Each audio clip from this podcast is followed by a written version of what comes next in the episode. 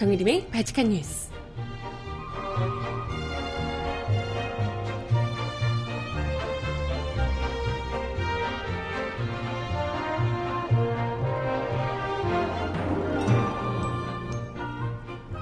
여러분 안녕하세요. 발칙한 뉴스 정혜림입니다. 자유한국당이 담배값 인하를 추진하고 있어 논란이 일고 있습니다. 담배값을 현행 4,500원에서 인상 전 수준인 2,500원으로 내리고 2년마다 물가 상승률을 반영해 점차 올린다는 법안을 자유한국당 정책위가 만들어서 곧 발의하겠다는 얘긴데요. 아니 그렇지만 담배값 인상은 다름 아닌 자한당의 전신 새누리당 박근혜 정부가 주도했던 거잖아요. 장난하나 지금 그야말로 자가당착 아니냐라는 비난이 쏟아지고 있습니다. 진짜 너무 노골적인 꼼수 아닌가요? 음악 듣고 와서 오늘 이야기 함께 나눠보겠습니다. 정기구와 매드클라운, 어, 유승우 등이 함께 부르는 노래 누가 그래 첫 곡으로 듣고 오겠습니다. 신청곡 있으신 분 주세요.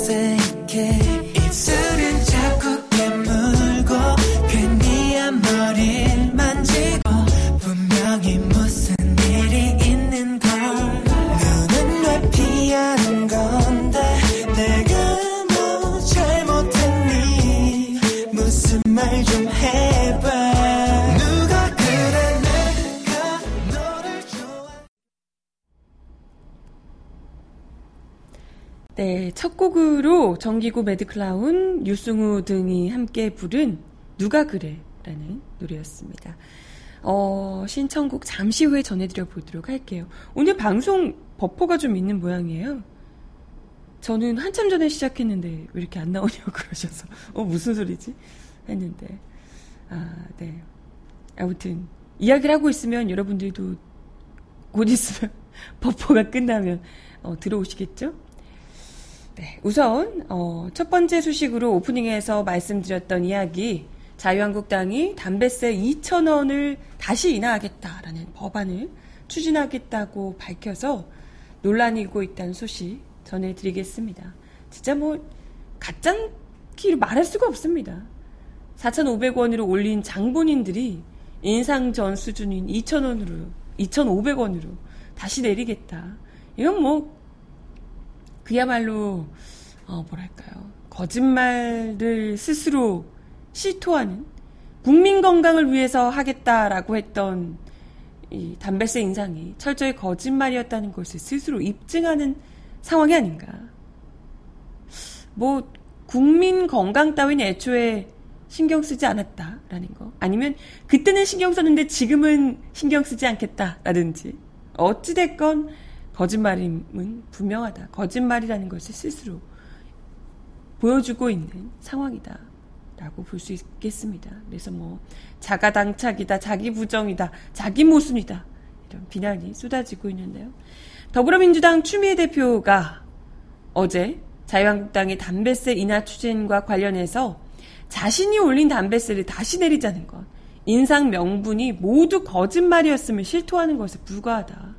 세금 문제는 일반 국민의 생활과 문제, 민감한 문제다. 정치권은 진중하고 정직한 자세로 이 문제를 다뤄야 한다. 라며 담배세 인하 불가 방침을 거듭 밝혔습니다. 바른정당 김세현 정책위 의장도 당사에서 열린 국회의원 원외 위원장 연석회의에서 국민 건강을 이유로 담배세를 인상한 것이 엊그제 같은데 지금 와서 내린다는 거 자가당착이다. 한마디로 코믹다. 라고 비판했습니다. 김 정책위원장은 위 정책위 의장은 이제 다시 내리겠다는 건 지금은 국민들 건강이 나빠져도 괜찮은 것이냐라고 묻고 싶다. 제 생각과 똑같죠. 문재인 정부를 흔들기 위한 수단으로 감세안을 들고 나온 것 같다. 하지만 미래 세대를 위해서 재정 건전성 수호를 사명 중 하나로 해야 하는 보수 정당으로서 정체성을 버렸다는 평가가 나온다라고 지적하고 있습니다. 또 한국당은 보수 정당이라고 하지만 극우화돼서 극우 정당으로 분류되는 게 마땅하지만 여기에 더해 포퓰리즘 정당이라는 걸 스스로 증명한 꼴이 됐다라고 힐난했습니다. 정의당 추혜선 수석 대변인도 정권 잡았을 때는 나서서 서민들 호주머니를 신나게 털고 정권 바뀌니 선심 쓰듯 담배값 내리자는 후한무치 어디에서 나오냐. 자유한국당은 이 문제에서만큼은 왈가왈부할 자격이 없다라고 지적했습니다. 뭐 당연히 이렇게 반발을 할 수밖에 없는 상황이 아닐까 싶어요. 그때 2014년 당시에 박근혜 정부에서 담배세 인상 무려 2,000원이나 거의 두 배 가까운 가격을 올리겠다라는 것 때문에 아주 난리가 났었죠. 그때 뭐 글쎄 워낙 인상폭이 큰데다가 폭이 큰데다가 서민들 주머니를 털어서 세수를 메우려는 건 이런 반발 때문에 새누리당 그 당시 자유한국당 내부에서도 좀 이렇게 볼멘 소리가 나올 정도였습니다. 그때 그 노무현 정부에서 담배세 인상을 하니까 굉장히 이제 뭐 반대를 하고 나섰던 분들이기 때문에 담배세 자기들이 그것도 2,000원이나 올리겠다. 근데 뭐 어쨌든 너무 큰 인상폭 때문에 워낙 논란이 많았고요. 그래 놓고 자기들이 이제 담배세를 인상해 놓고 그리고 그때 야당이 어찌됐건 계속해서 반발을 했지만 그럼에도 불구하고 어, 처리를 했었죠. 그런데 갑자기 또 정권이 바뀌니까 홍준표 후보가 자유한국당 후보로서 담배세 인상을 그 인상 전 가격 2,500원으로 되돌리겠다라고 공약을 했죠. 그러면서 서민 감세라고. 아니 그러면 담배 올릴 때는 서민 죽이기로 올렸구나. 아니 어떻게 사람이 이렇게까지 뻔뻔할 수 있나? 거의 그 뭐랄까 스스로 당 이름을 바꿔서 자기들이 아니라고 생각을 하는 건지 정말 이렇게까지 뻔뻔할 수 있나 이런 생각이 들어요. 뭐 대선에는 졌지만 약속을 이행해서 홍준표 후보의 약속을 이행해서 서민의 부담을 덜어드리고자 한다. 이런 류의 얘기를 한다는 것 자체가 정말 입이 부끄럽지 않나? 그동안은 그럼 왜 박근혜 정권 때는 서민 부담 안겨주려고 서민 다 죽여보고 싶어가지고 서민 부담 가중시키려고 담배세를 인상했나요? 뭐 어떻게 해도 이건 자가당착이고 모순인데 와 이런 얘기를 아무렇지도 않게 한다? 놀리고 뭐 자기 자신의 입장이고 이런 것 따위는 중요하지 않고 그저 그냥 그때 그때 입장을 손바닥 뒤집듯이 뻔뻔하게 바꾸는 거. 이거 진짜 어이가 없을 수밖에 없고요. 이건 당연히 욕 들어도 싼 이런 문제에 있어서는 그냥 입 다물고 가만히 계셔야 되는 분들 아닌가 싶은데 와 이런 얘기를 진짜 정말 뻔뻔하게 하네요. 어이가 없죠.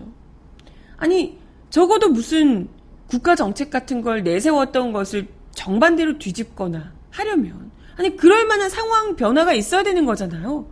정권이 교체된 것 말고는, 지금 뭐, 사실, 흡연율에도 변화가 없으니까, 인상의 명분이 없어졌다고 하는 것, 뭐, 무책임하고요. 전혀, 말도 안 되고요.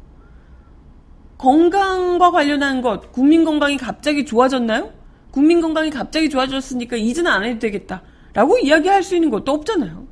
흡연율의 변화, 뭐 건강상의 문제 이런 것들이 아무런 지표가 달라진 것이 없는데 갑자기 입장을 바꿔서 몇 년 사이에 자기들이 반대를 무릅쓰고 추진했던 정책을 다시 뒤집겠다 이런 것은 당연히 이건 비난받아 마땅한 부분입니다. 도대체 왜 이렇게 담배값 인하를 추진하는가?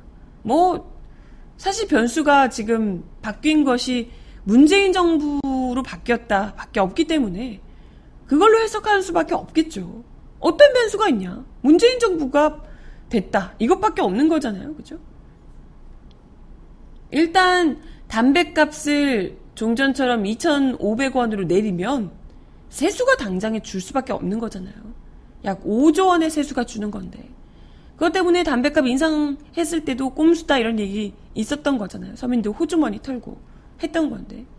아무튼 인상을 인하를 하게 되면 5조 원의 세수가 준다는 거예요.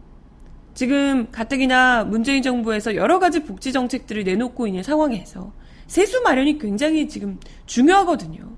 그렇기 때문에 어떻게 지금 증세 논란이 본격적으로 수면 위로 떠오르고 있습니다.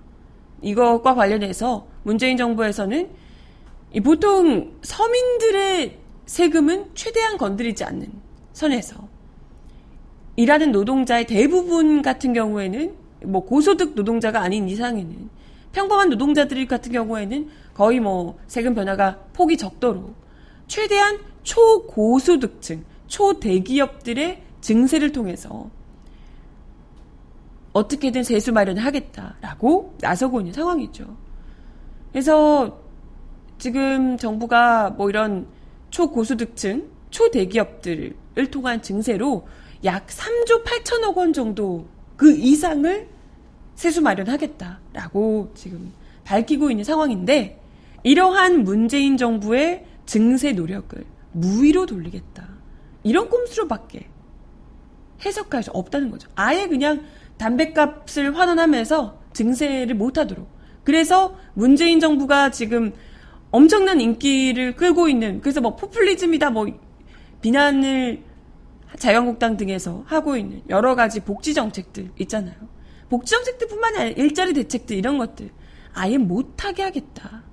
이런 이야기에 이런 그 꼼수에 불과하다라고 문재인 정부가 더 이상 인기 끌지 못하게 하겠다라는 꼼수에 불과하다라고 생각할 수 있는 겁니다. 적어도 정말 진심으로 자유한국당이 그럴 리가 없겠지만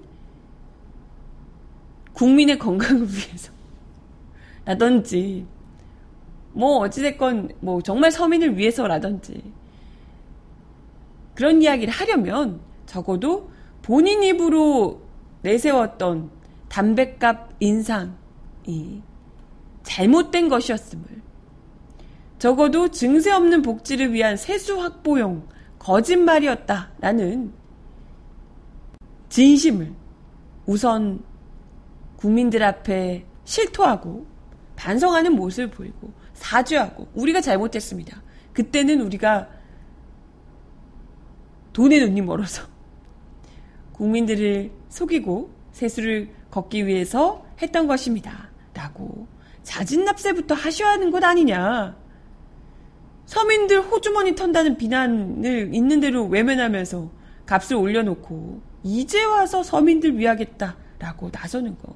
이건 국민을 그냥 물로 봐도 혹으로 봐도 그냥 얼마나 쉽게 봤으면 그죠? 그렇게밖에 보이지 않는다는 거. 더 이상 꼼수 부리지 말고요. 증세 논리, 특히나 고소득층에 대한 증세를 하겠다는 문재인 정부의 불편한 기색을 감추지 못하고 있는데요. 이걸 막기 위해서 뭐 온갖 꼼수들을 다 던지는 모양인데 이런 말 같지도 않은 스스로 정치 자신들을 어 스스로 무논리라는 것을 이런 식으로 보여주지 마시고 좀 그래도 설득력 있는 납득할 만한 논리를 가지고 증세 문재인 정부의 증세 정책에 맞서야 하지 않나 이런 생각이 듭니다. 진짜 진짜 아우 수준 떨어져서 정말 음악 하나 듣고 와서요 이야기 이어가 볼게요. 클래지콰이가 부르는 쉬즈 신청하셨습니다. 듣고 올게요. 숨겨왔던 나의 수줍은 마음 모두 내게 줄게 yeah, yeah, yeah. 차가운 나를 움직이는 너의 미소 닫혀있던 나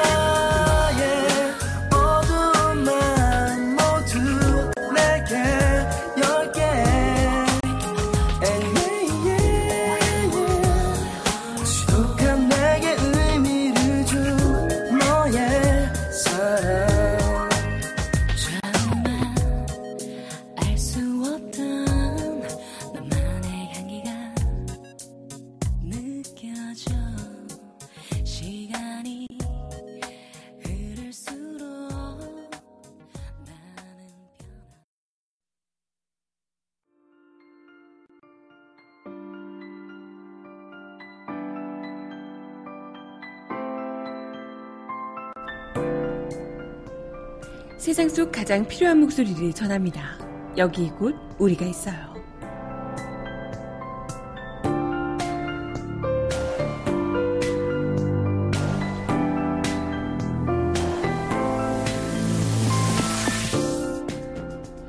유통업체가 정한 표준화된 영업규칙에 따라 단순 반복적인 업무를 처리하는 캐셔, 계산원을 직접 고용하지 않고 용역업체에서 공급받아 사용했다면 불법 파견에 해당한다는 첫 판결이 나왔습니다.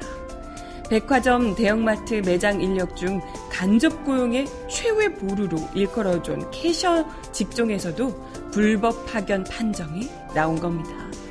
이번 판결로 영화 카트의 상황과 마찬가지로 2007년 비정규직 보호법 시행을 앞두고 정규직 전환 의무를 회피하기 위해 간접 고용 비정규직 캐셔들을 대거 간접 고용으로 전환한 대형 유통업체들은 비상이 걸리긴 했습니다. 모처럼 반가운 소식이네요.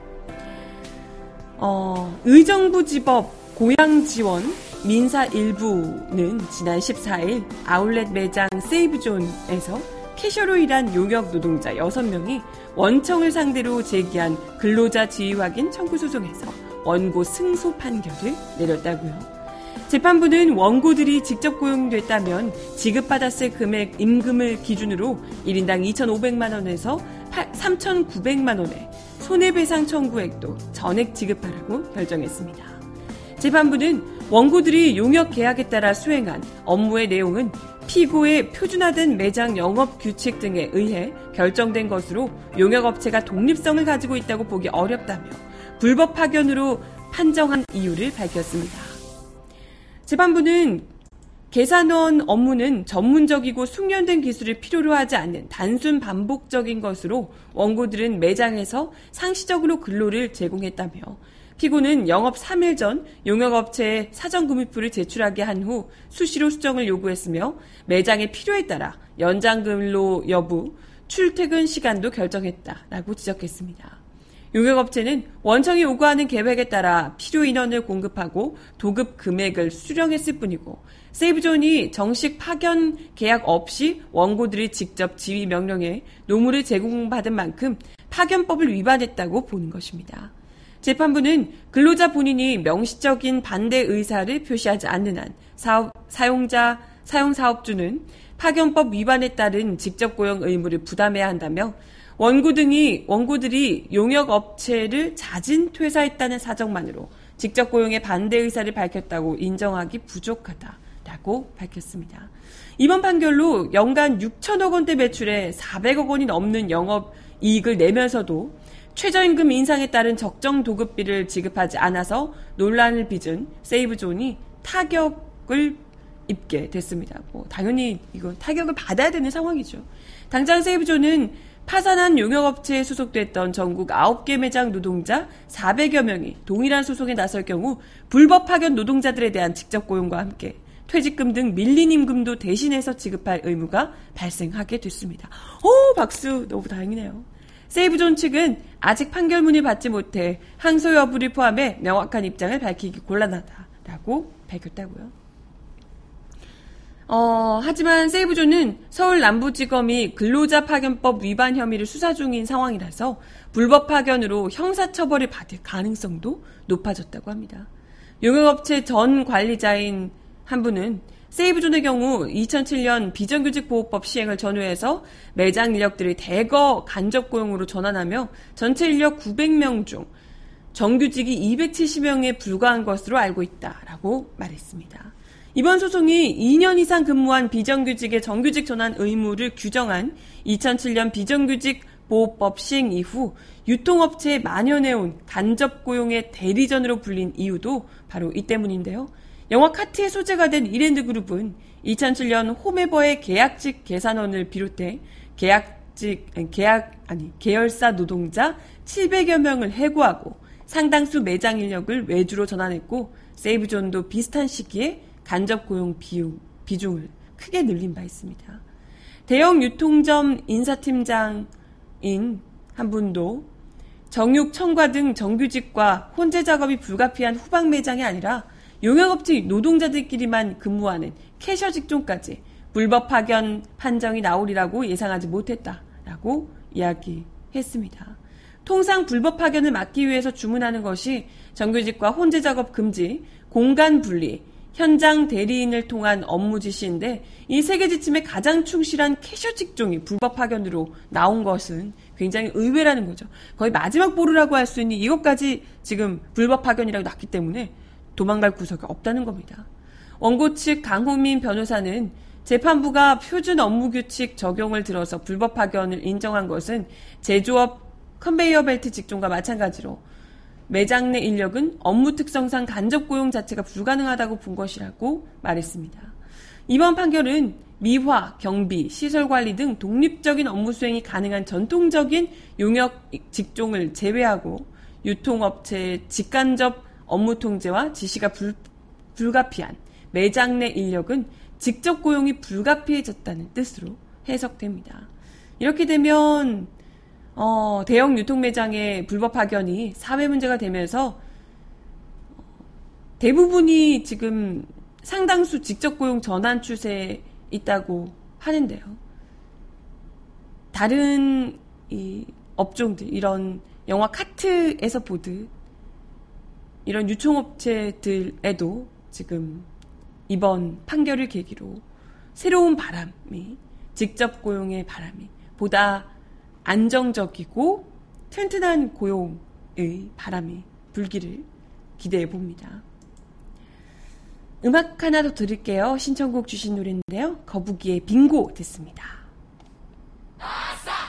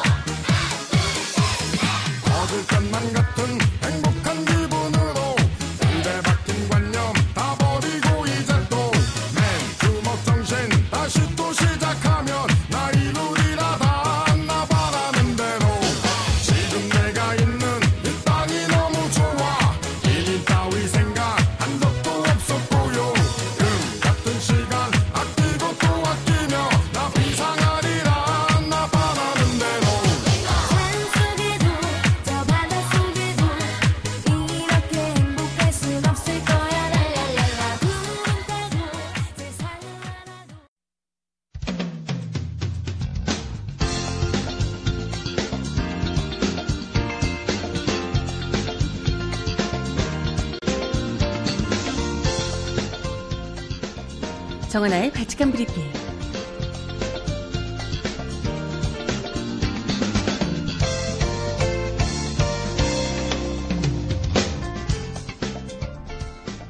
첫 번째 소식입니다. 국가정보원 안에서 국내 정보를 수집 분석했던 두 개의 국이 폐지됩니다. 서훈 국정원장이 취임 후 부처, 기관, 단체, 언론사 등을 출입하며 정보를 수집하는 국내 정보 담당관 제도를 폐지한 데 이어 이들을 관리했던 국정원의 중앙 부서가 사라지게 되는 건데요. 더불어민주당도 9월 시작되는 정기국회에서 국정원법을 개정하겠다고 나서는 등 여권이 국정원 개혁에 속도를 내고 있습니다. 국정원 개혁발전위원회 정혜구 위원장은 어, 26일 한겨레와의 통화에서 국정원의 국내 정보를 수집하고 분석했던 두 개의 국이 조만간 폐쇄된다며 내부 조직 개편은 대통령령에 관한 사안이기 때문에 대통령에게 보고하는, 보고하고 재가를 받은 뒤 실행하게 될 것이라고 말했습니다. 폐지되는 두 개국은 수집국과 분석국인 것으로 알려졌는데요. 정 위원장은 국내 정보 담당관인 아이오가 국내 정보 수집의 손발이었다면 폐쇄되는 두 개국은 이들을 지휘하는 부서라며 아이오 폐지에 따른 후속 조치지만 훨씬 더 중요하고 의미 있는 일이라고 설명했습니다. 이 부처에 소속된 국정원 직원들은 재교육을 거쳐 다른 부서로 배치가 된다는데요. 다만 방첩과 대테러 등 국내 보안 정보 수집 기능은 유지가 됩니다. 정 위원장은 국정원법의 직무 범위가 아닌 정치인 정보를 수집하거나 민간인을 사찰해서 문제가 됐던 것이라며 국내 방첩 정보는 당연히 정보기관인 국정원이 수집해야 한다고 말했습니다. 국정원법에서는 수집 가능한 국내 보안 정보의 범위를 대공, 대정부 정보, 방첩, 대테러 및 국제범죄 조직 관련 정보로 규정하고 있습니다. 정 위원장은 국정원 대공수사권의 경찰 이관은 대통령의 공약 사항이라며 그그 방향으로 논의를 하고 있다고 밝혔습니다. 한편 더불어민주당은 올 정기국회에서 대공수사권 폐지 등 국정원의 정치적 중립화를 위한 국정원법 개정을 추진하기로 결정했습니다.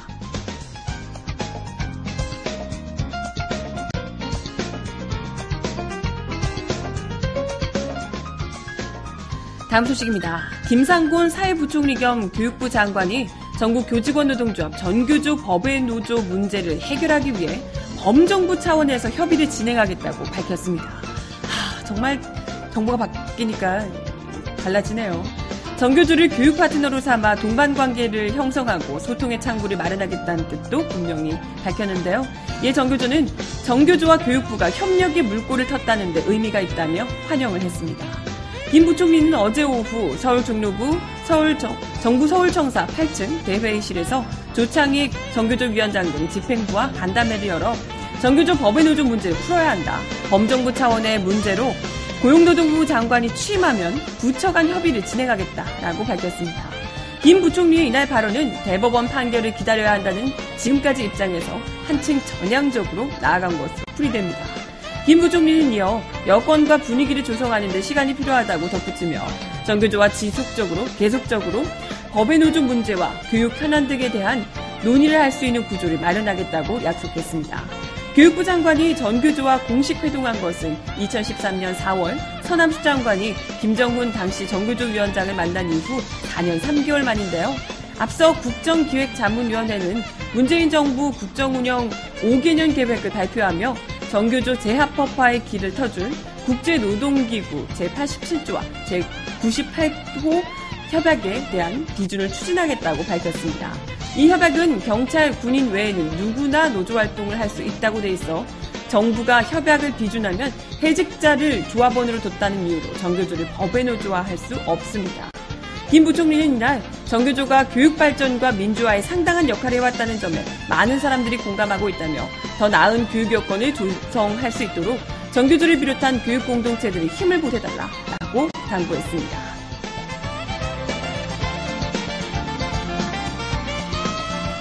마지막 소식입니다. 교육부가 대저, 대한민국 수립 등 논쟁적 표현이 담긴 역사과 교육 과정을 다시 쓰고 집필 기준도 새로 만들기로 했습니다. 국정교과서를 없앤 것 뿐만이 아니라 이 교과서에 잘못 수립된 부분들을 바로잡겠다라는 건데요. 2018학년도 적용을 목표로 만들어지며 졸속이라는 비판을 받아왔던 새 검정 역사 교과서도 충분한 집필 시간을 확보해 2020학년부터 학교 현장에 적용을 한다고 합니다. 지난 5월 문재인 정부가 단행한 국정 역사 교과서 폐지의 후속 조처입니다. 교육부는 어제 보도자료를 내고 내년 1월까지 역사과 2015 개정 교육과정과 집필기를 다시 만들고 이후 검정 역사 교과서를 새로 개발해 2020년 3월부터 학교 현장에 적용하겠다고 밝혔습니다. 권영민 교육부 동부가 교육대 대책팀장은 죄송해요. 교육부 어, 동부가 교육 대책팀장은 현재 개발 중인 검정 교과서가 기존 교육과정과 집필 기준을 따라 박근혜 정부의 국정 역사 교과서 연장선이라는 비판이 있었다. 어, 새 교육과정과 집필 기준을 반영한 검정 교과서를 다시 개발하기로 했다라고 말했습니다. 박근혜 정부의 국정 역사 교과서는 지난 5월 새로 출범한 문재인 정부의 지시로 2년 6개월 만에 공식 폐지가 됐는데요. 하지만 교육부가 역사 교과서 집필의 기반이라고 할 수 있는 이 교육 과정 또 집필 기준을 그대로 두고 있는 상황이었기 때문에 그걸 그걸 바꿔야 되는 거죠. 박근혜 정부에서 말 같지도 않은 이 교육 기준을 집필 기준을 내놓은 상황이라서 이걸 이제 바꿔야 한다라는 목소리가 높았습니다. 특히 검정 역사 교과서를 쓸 때 기준이 되는 기존 교육 과정에는 2000 아니 1948년 8월 15일을 대한민국 정부 수립이 아닌 대한민국 수립이라고 쓰는 등 친일을 미화하거나 독재를 옹호할 소지가 있어서 역사학계에서 개정을 요구해 왔던 상황이었죠. 교육부는 지난 6월 초부터 한 달간 역사학계, 현장 교사, 또 출판사, 시도교육청 등을 대상으로 간담회를 열고 국정역사교과서 폐지 후속 조처에 대한 의견을 수렴해 왔다고 합니다. 아우 참 네, 바람직하네요. 지난 18일에는 김상곤 사회부총리 겸 교육부 장관이 직접 역사학계 원로들을 만나기도 만나기도 했었다는데요. 교과서 검정 심사를 맡는 한국교육과정평가원과 교육부가 140여 건의 의견을 분석한 뒤 새 검정 교과서의 적용 시기를 2020년으로 연기하기로 결정했고요. 이를 위해서 이달 말에 교육과정 총론 부칙을 개정합니다. 뭐 당연히 역사 교육계에서는 그동안 막 속이 뒤집어지셨을 텐데요. 환영하고 있습니다. 도면회 대전대 교수 께서는 검정교과서 적용 시기를 2019학년도로 할 경우 교육과정을 바꿀 시간이 없어서 지필 기준만 손봐서 급히 교과서를 써야 하는데 하지만 기존 교육과정은 심각한 문제가 있어 지필 기준만 바꿔서는 안 되고 교육과정 전반의 개정이 불, 불가피하다라고 이야기했습니다. 조항호 대1고 역사교사 역시도 내년 1월 교육과정 확정 고시까지 남은 5개월은 교육과정을 새로 쓰기에 넉넉한 시간이 아니지만 기존 교육과정의 틀에 얽매이지 않고 원점부터 재검토해서 뉴라이트 사관이 반영된 흔적을 지워야 한다라고 강조하기도 했습니다. 이렇게 전 정부에서 정말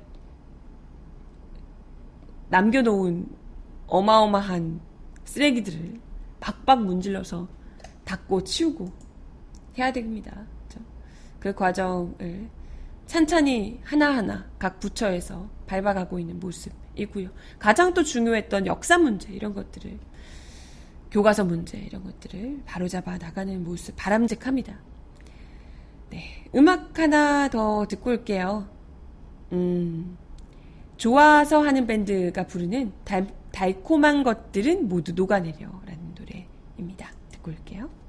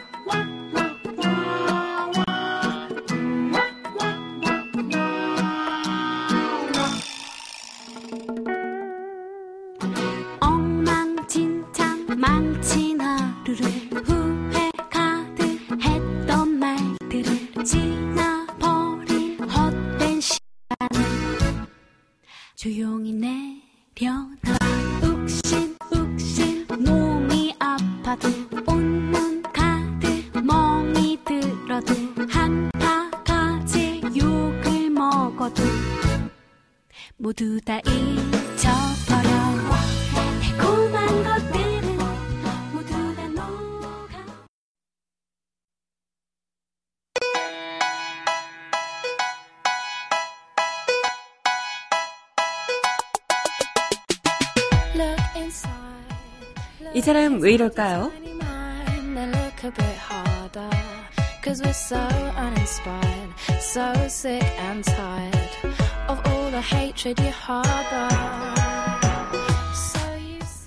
검찰이 지난 2014년 4월 16일 발생한 세월호 참사의 수사와 재판 과정에서 중요한 증거로 제출했던 이른바 세월호 시뮬레이션 자료의 공개 요구에 또다시 공개 불가 결정을 내렸습니다.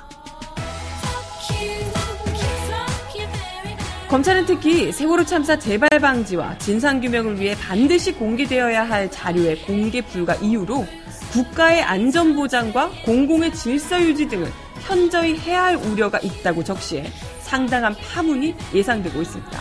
그걸 공개하는데 대체 왜 국가의 안전보장이 문제가 되나요? 뭐 그게 군사적인 문제가 있었나?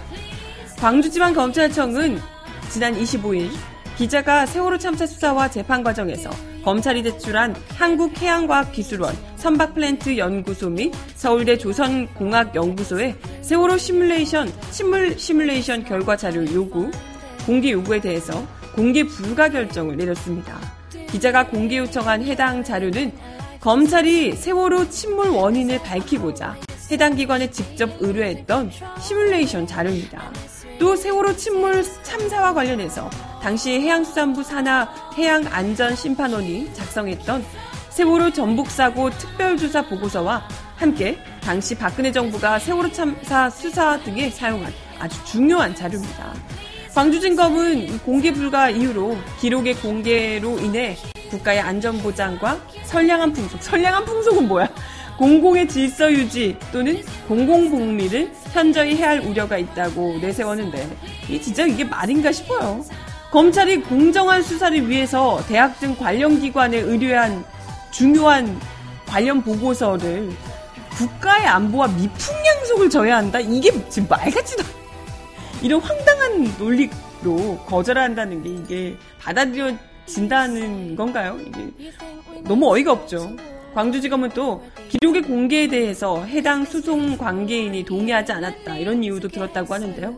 하지만 해당 사항은 세월호 침몰 사건 관련자의 개인 신상이나 수사 과정에서의 진술서 등 사적 자료가 아니고요.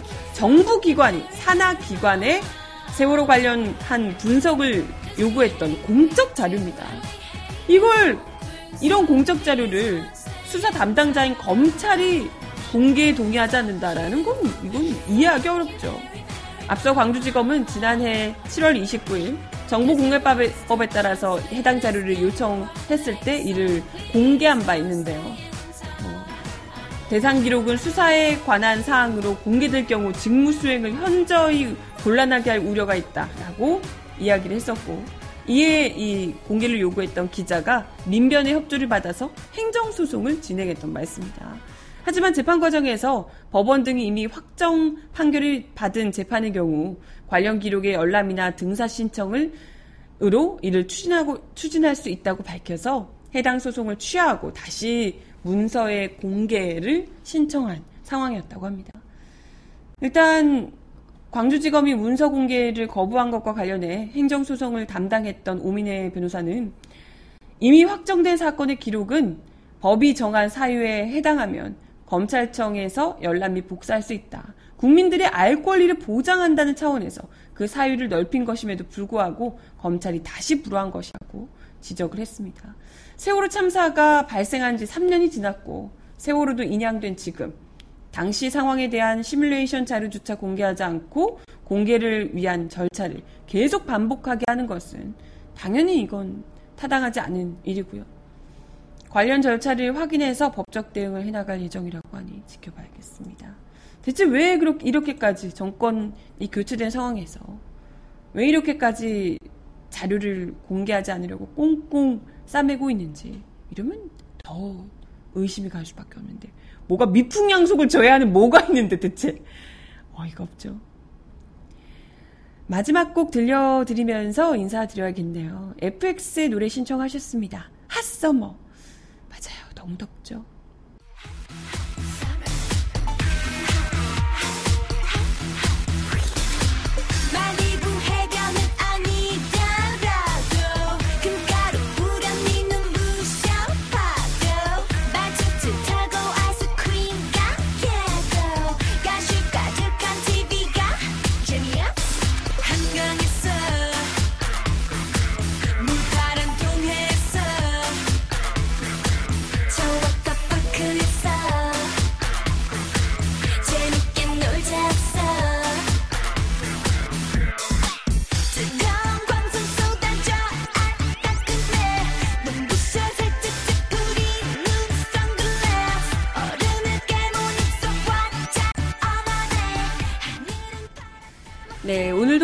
바치칸 뉴스 함께 해주셔서 감사합니다. 아, 오늘도 역시 날이 아침부터 많이 덥네요.